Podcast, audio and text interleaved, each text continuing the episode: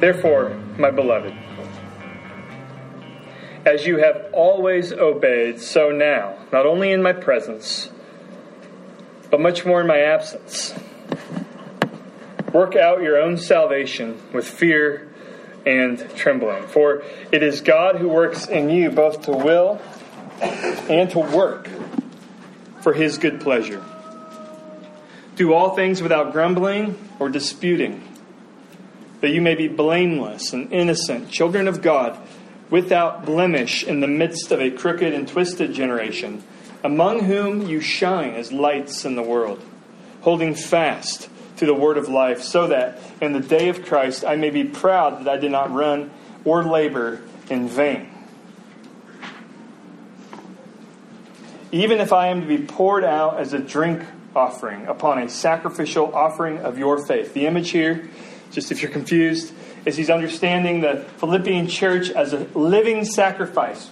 Like Paul says in Romans 12. What the, their life of faithfulness is a living sacrifice. And Paul is equating his ministry as a pastor, as a church planter, as somebody pouring a libation on top of their living sacrifice. He's secondary, not primary. He's thinking about his ministry in terms of a libation or a drink offering upon their faithfulness. That's the image. So if I am to do that, verse 17, I am glad and I rejoice with all of you. Likewise, you also should be glad and rejoice with me. Okay, this is the word of God. Let's pray. Lord, speak to us, for your servants here are listening. Open the eyes of our hearts so that we would not just simply hear words from a page, but that we would see Jesus, that we would encounter Jesus, that Jesus would free us, that Jesus would love us, that Jesus would free our hearts to worship him and make much of him this morning. Many of us are in different places this morning. We may not even believe in Jesus. We may believe in him but have trouble trusting Him and following Him. Others of us are quite happy following Jesus. We're so many different places. No matter where we are, Holy Spirit, open the eyes of our hearts. And it's in Jesus' name we pray. Amen. So I have three small boys, as many of you know, and therefore every night at our house, between the hours of 6 p.m. and 8 p.m., there's an epic struggle for obedience. But I'm not talking about my kids and me. I'm talking about me and God. See, I love comfort. I would take the path of least resistance every time and in every way apart from God's work in my life. I'm always tempted to be lazy. I'm always tempted, especially in the hours between 6 p.m. and 8 p.m., to be short with my language, short with my patience.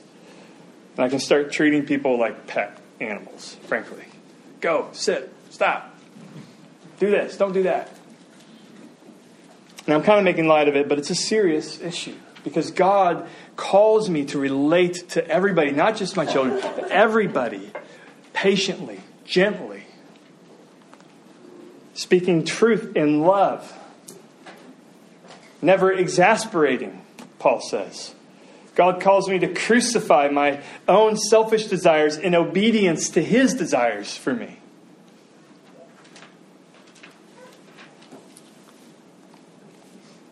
But I want my way.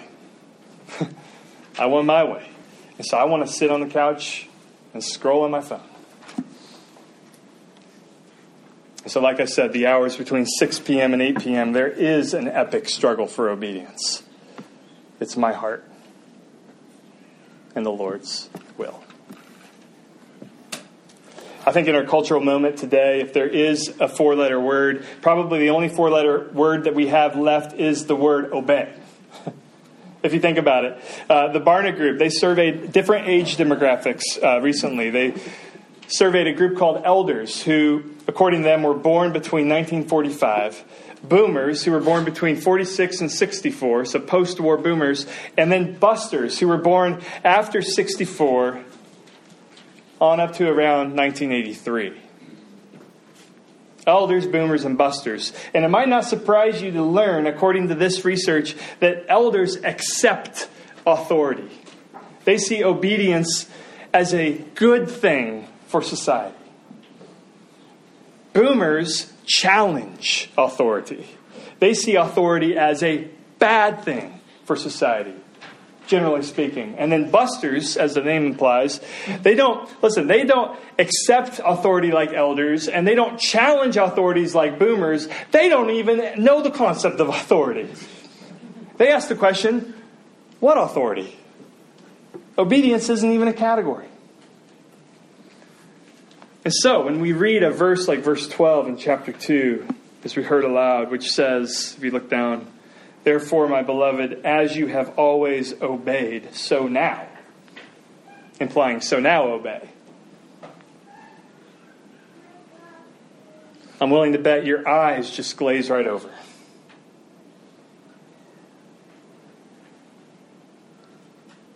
But the truth is, God calls us to obedience. It cannot be avoided.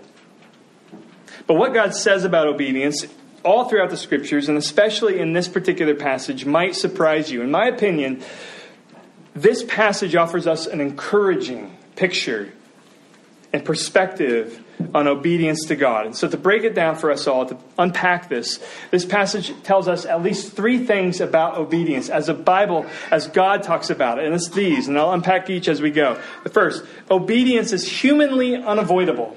Number two, obedience to God is beautiful. And number three, obedience to God is actually possible. And let's take a look at each. The first being, of course, obedience is humanly unavoidable. The first thing we need to realize, all of us here, myself included, is that obedience is humanly unavoidable. We tend to think that obedience is optional.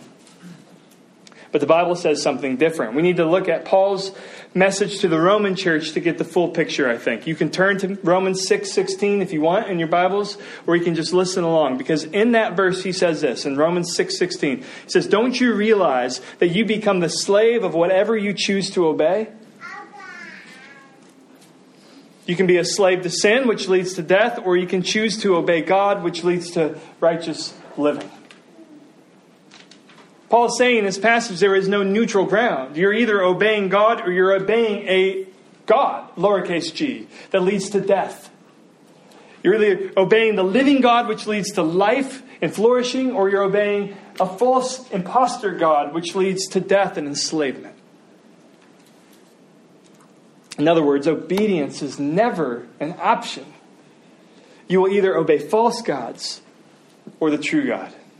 A few years ago, uh, the actor Shia LaBeouf, I'm so glad I pronounced that correctly, uh, retreated from public life. If you remember, this was a few years ago. And in an interview, Shia LaBeouf, he gave some of the reasons for his retreat. And one of his reasons, and I'm quoting him now, is this. He says, The requirement of being a celebrity is that you must become an enslaved body. Celebrity status offered him everything, all of his desires as a celebrity he was given. But he stepped away from celebrity status because he saw those things that he desired dehumanizing him, enslaving him. Russell Brand, who's very candid, he's also candid about his struggles and compulsion and with addiction. And in his recent book, Recovery, he says it best. He says this he says, We are, speaking as all of humanity, in every time, in every place, we are in a cult by default. Isn't that striking? He says, We are in a cult by default. We just can't see it because its boundaries lie beyond our horizons. Brand admits that every human obeys. So the question is not, do you obey? The question is, who do you obey? And as Brandon implies, are you obeying some unknown cult leader? Like money, power, success, you don't even know. You can't even locate who you're giving your allegiance to on a daily basis. Or are you going to obey the living God who brings freedom? So, before we explore what Philippians has to say about obeying God, we must first come to terms with the inevitability of obedience. We must come to terms with the fact that obedience is humanly unavoidable. Okay. Number two, now we can explore this passage a bit. Because what strikes me is about how beautiful obedience to the living God is, in contrast to obedience to some, as Brand puts it, unknown cult leader. Like money, power, and success, or comfort, as I confessed earlier. It's so strikingly beautiful. When you read this passage, you may not see the beauty because all you see are the commands. And you're like, ooh, ooh, ah, ee, I fall short here, I fall short here, I fall short here. But I want you to look at it with eyes where you see the pure, sheer beauty that Paul is portraying as he describes life of obedience to God. So, obedience to God, after we read this one more time, should not only be understood as unavoidable, but actually beautiful. Paul says in verse 14, he says, Do all things without grumbling or disputing, that you may be blameless and innocent, children of God without blemish in the midst of a crooked and twisted generation, among whom you shine as lights in the world, holding fast to the word of life, so that in the day of Christ I may be proud that I did not run in vain. And so, my professor, Jerram Barrs, years ago, he used to say that self righteousness is one of the ugliest things in the world, but true righteousness is beautiful, and everybody knows it. And the only proof that we need for that is to look at the life of Jesus. It doesn't matter where you fall on the political spectrum. It doesn't even matter where you fall on the philosophical or political spectrum. Everybody recognizes that true righteousness is beautiful, embodied perfectly in Jesus. Self righteousness is ugly. This is when people pretend. This is when people are inwardly fill in the blank, but externally, oh, I'm so religious. True obedience is beautiful. Just imagine, just for a second, as a thought experiment, if our church, Hope Presbyterian Church, was known to the world, known to Columbus, Ohio, as a community of people who embodied this passage. Not perfectly, but repentantly. Who, do, who does all things without grumbling. What if we were a community that did all things without grumbling? Which means, grumbling, by the way, if you're wondering, means constant criticism and an unwillingness to help. Imagine our community if we did ev- everything, all things. Look at verse 14. The word here is all things. What if we did all things, everything in our community life, we did all things without disputing, which means arguing, both internally and externally. That means with our friends and with the people we sit next to. We're always arguing with them. We're always wearing a black hat. We're always asking counter questions. We're always cynical. We're seeing through everything. And it can also mean our internal heart. We're always disputing in our heart. We're always cynical. We're always seeing through things. Wouldn't it be beautiful if we were a community that never did that? We did all things without that. Or let's continue on down the list. He says that you may be blameless and innocent. What if we were a community that does all things in a way that is blameless, which is what other people say about you? It's a reputation that you have. And innocence, he goes on, which is what you say about yourself. It's having a conscience where you lay your head at night and you say, you know what? I am not a perfect man. I'm not a perfect one. I'm not without sin. But today, oh, I repented and I leaned hard on the grace of Jesus in this struggle of my, of my life. Wouldn't that be beautiful? We would, in Paul's words here, shine as lights in the world in the midst of a crooked and twisted generation. See, our obedience is not just necessary. This is where we get it off track. Our obedience is not just necessary because God is holy. Our obedience is actually desirable because God is beautiful. It's desirable. We want it. God's word here is described as a word of life, it brings life.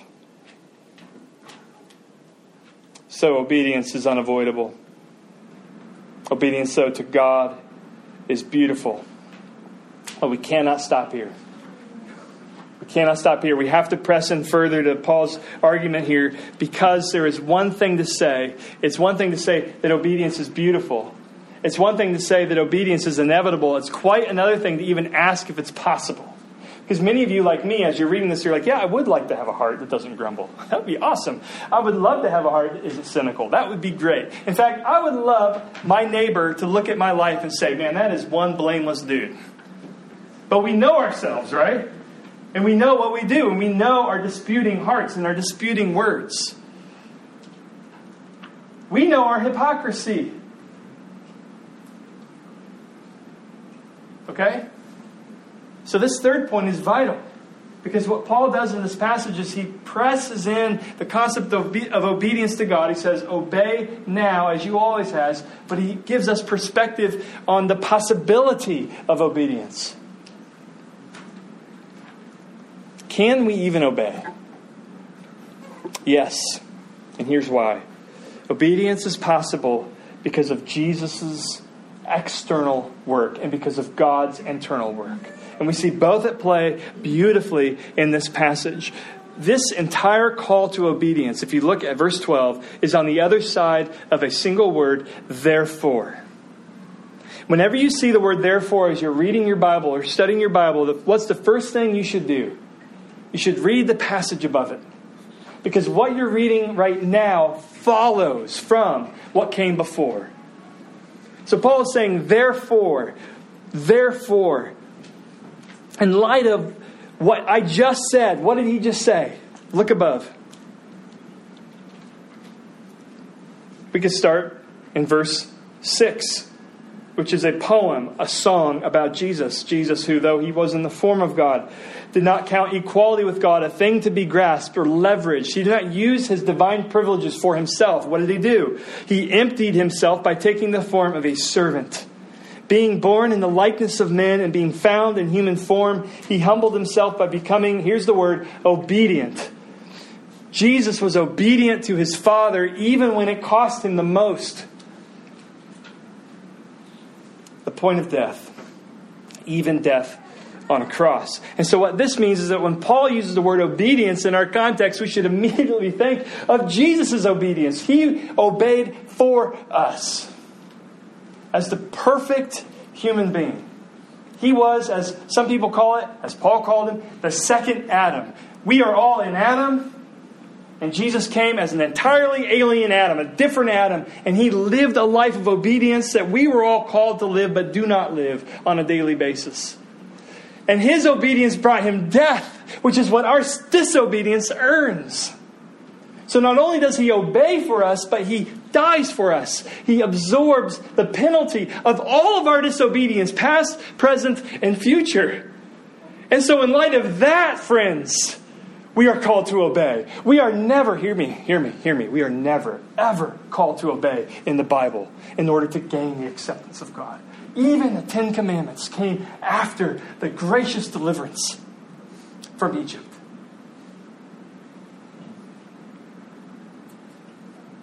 How much more, in light of Jesus' finished work, the greater Exodus, do we have, do we have a, a better understanding of where our obedience is directed and why it happens? It happens because of what Jesus has done, his finished work. We obey because we are accepted. Many of us, I fear, treat this verse as a way to gain acceptance with God. That is the exact opposite of Paul's argument. I'm just telling you now, that's unbiblical. Paul says, therefore, in light of Jesus' obedience, obey. He doesn't say, therefore, obey in order to get the acceptance of God. I can't stress that enough. It changes everything. Even the way that Paul says, work out your salvation. In verse 12, work out your own salvation with fear and trembling. You might read that and you might underline that and you might say to yourself, well, Joe, Paul is clearly telling me to get saved by working. But you're misreading what he's saying here. He's saying with fear and trembling, which means sobriety. And we'll maybe get into the way that practically works out in a few moments. But for now, he's saying work out your salvation. You have salvation. Now, work it out. Alec Motyer, he compares this to a young couple working on their marriage. They're not working to be married, they're working on their marriage. They have a marriage, they're wearing rings. There was a declaration made by a pastor or by the court of law that says you are married. Now work it out. Motyer also compares this passage to working out a math problem. Those of you in school, amen. Who's doing math still? Anybody still doing math? Oh, still? Okay, good. Because I just pull out my calculator or my phone. He says, in the same way you have a math problem, in the same way you have a math problem, you have salvation. You work it out. It's not like your salvation is in the balance. You have it, you unfurl it, you explore its freedom.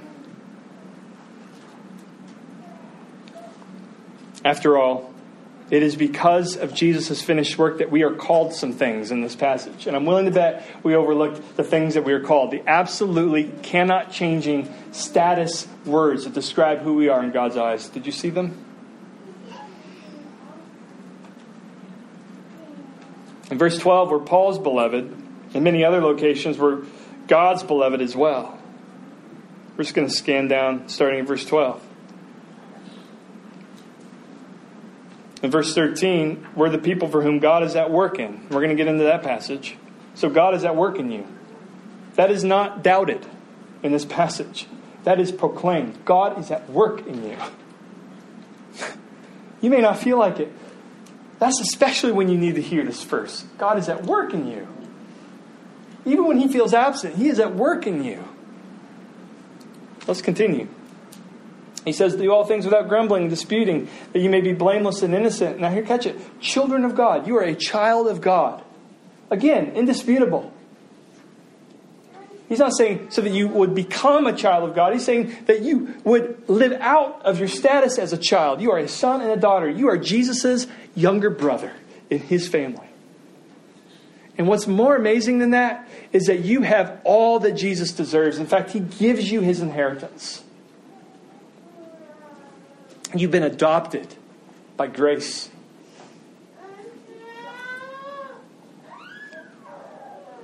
And these words about being without blemish, these are all promises as well. God promises to take you to these places, to these destinations.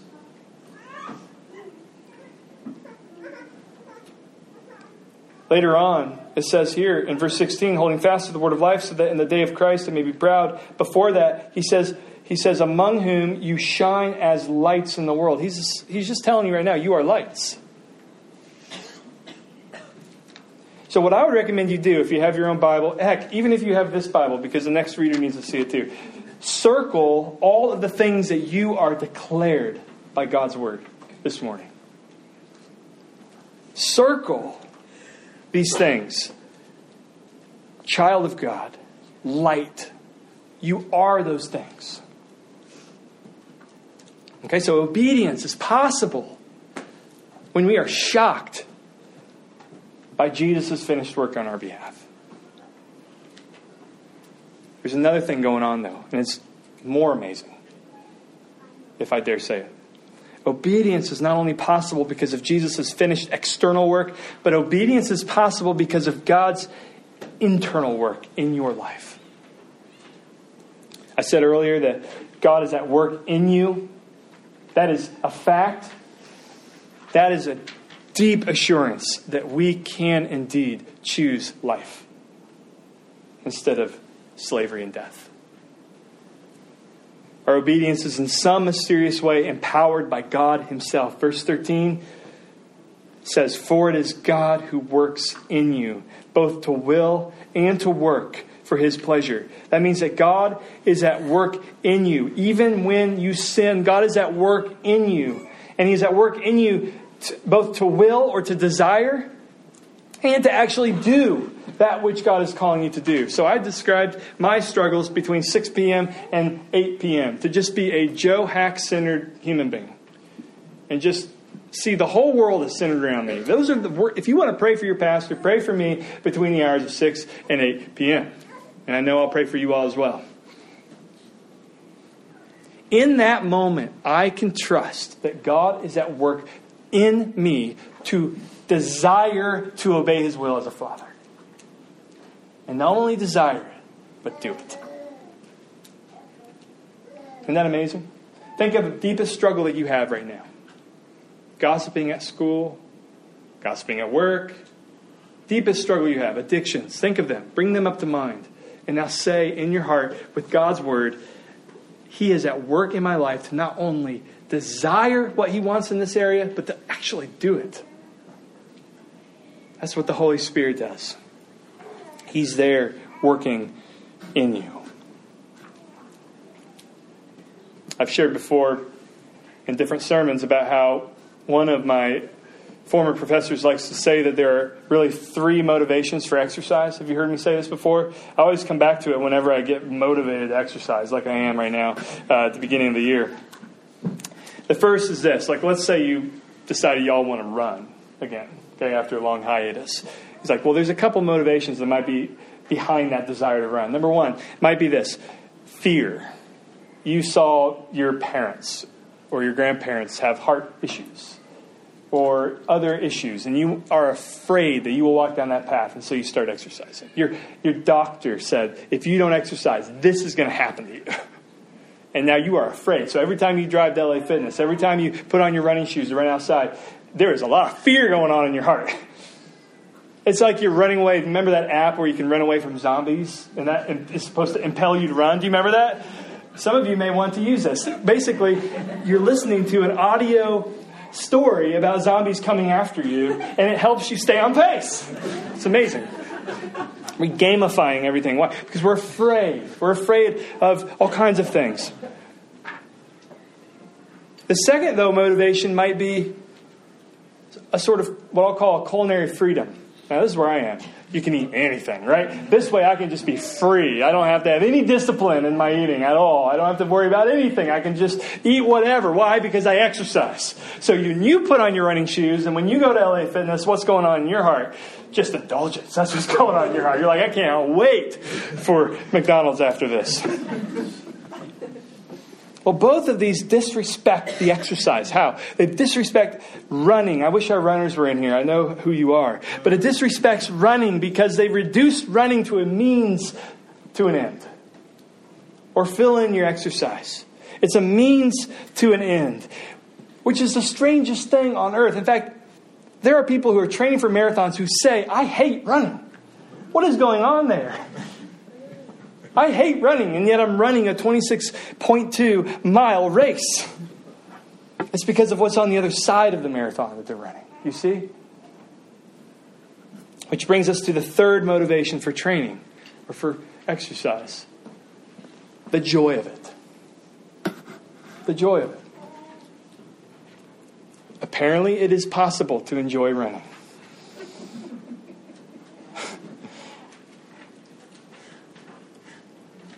But that is when the means becomes the end.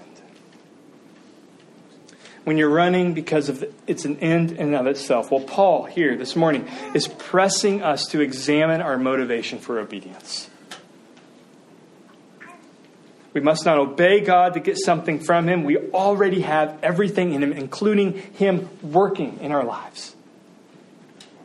So we may not, hear me, we may not obey Him in order to get His acceptance. It's excluded from this passage. Instead, we start to obey God for the joy of it. Do you notice the joy language? Verse 17 and 18, at the end of his life of obedience, hard won, hard fought obedience, Paul can say, Oh, that it would be joy and rejoicing. And I pray for you as well. And so we come to a place of obedience for the joy of it. We start to see joy at the other end of obedience. And this can only happen when we see how He empowers your obedience, even when you fail Him. So, three just quick final thoughts as we conclude this morning. Are you like me and every other else in the Buster generation? I don't know what comes after the Buster generation. I don't. I really don't. I like Buster because it takes me out of the millennial camp. I like that because it says busters are up to 83. Apparently, millennials started in 1980. And I you know, I have I have like a lot of sinful pride in, in, in wanting to distance myself from the millennial generation. But here I am as a buster. I do think obedience is a weird foreign concept. I have to struggle. I have to struggle to press in to see the goodness of it, the beauty of it, the joy of it.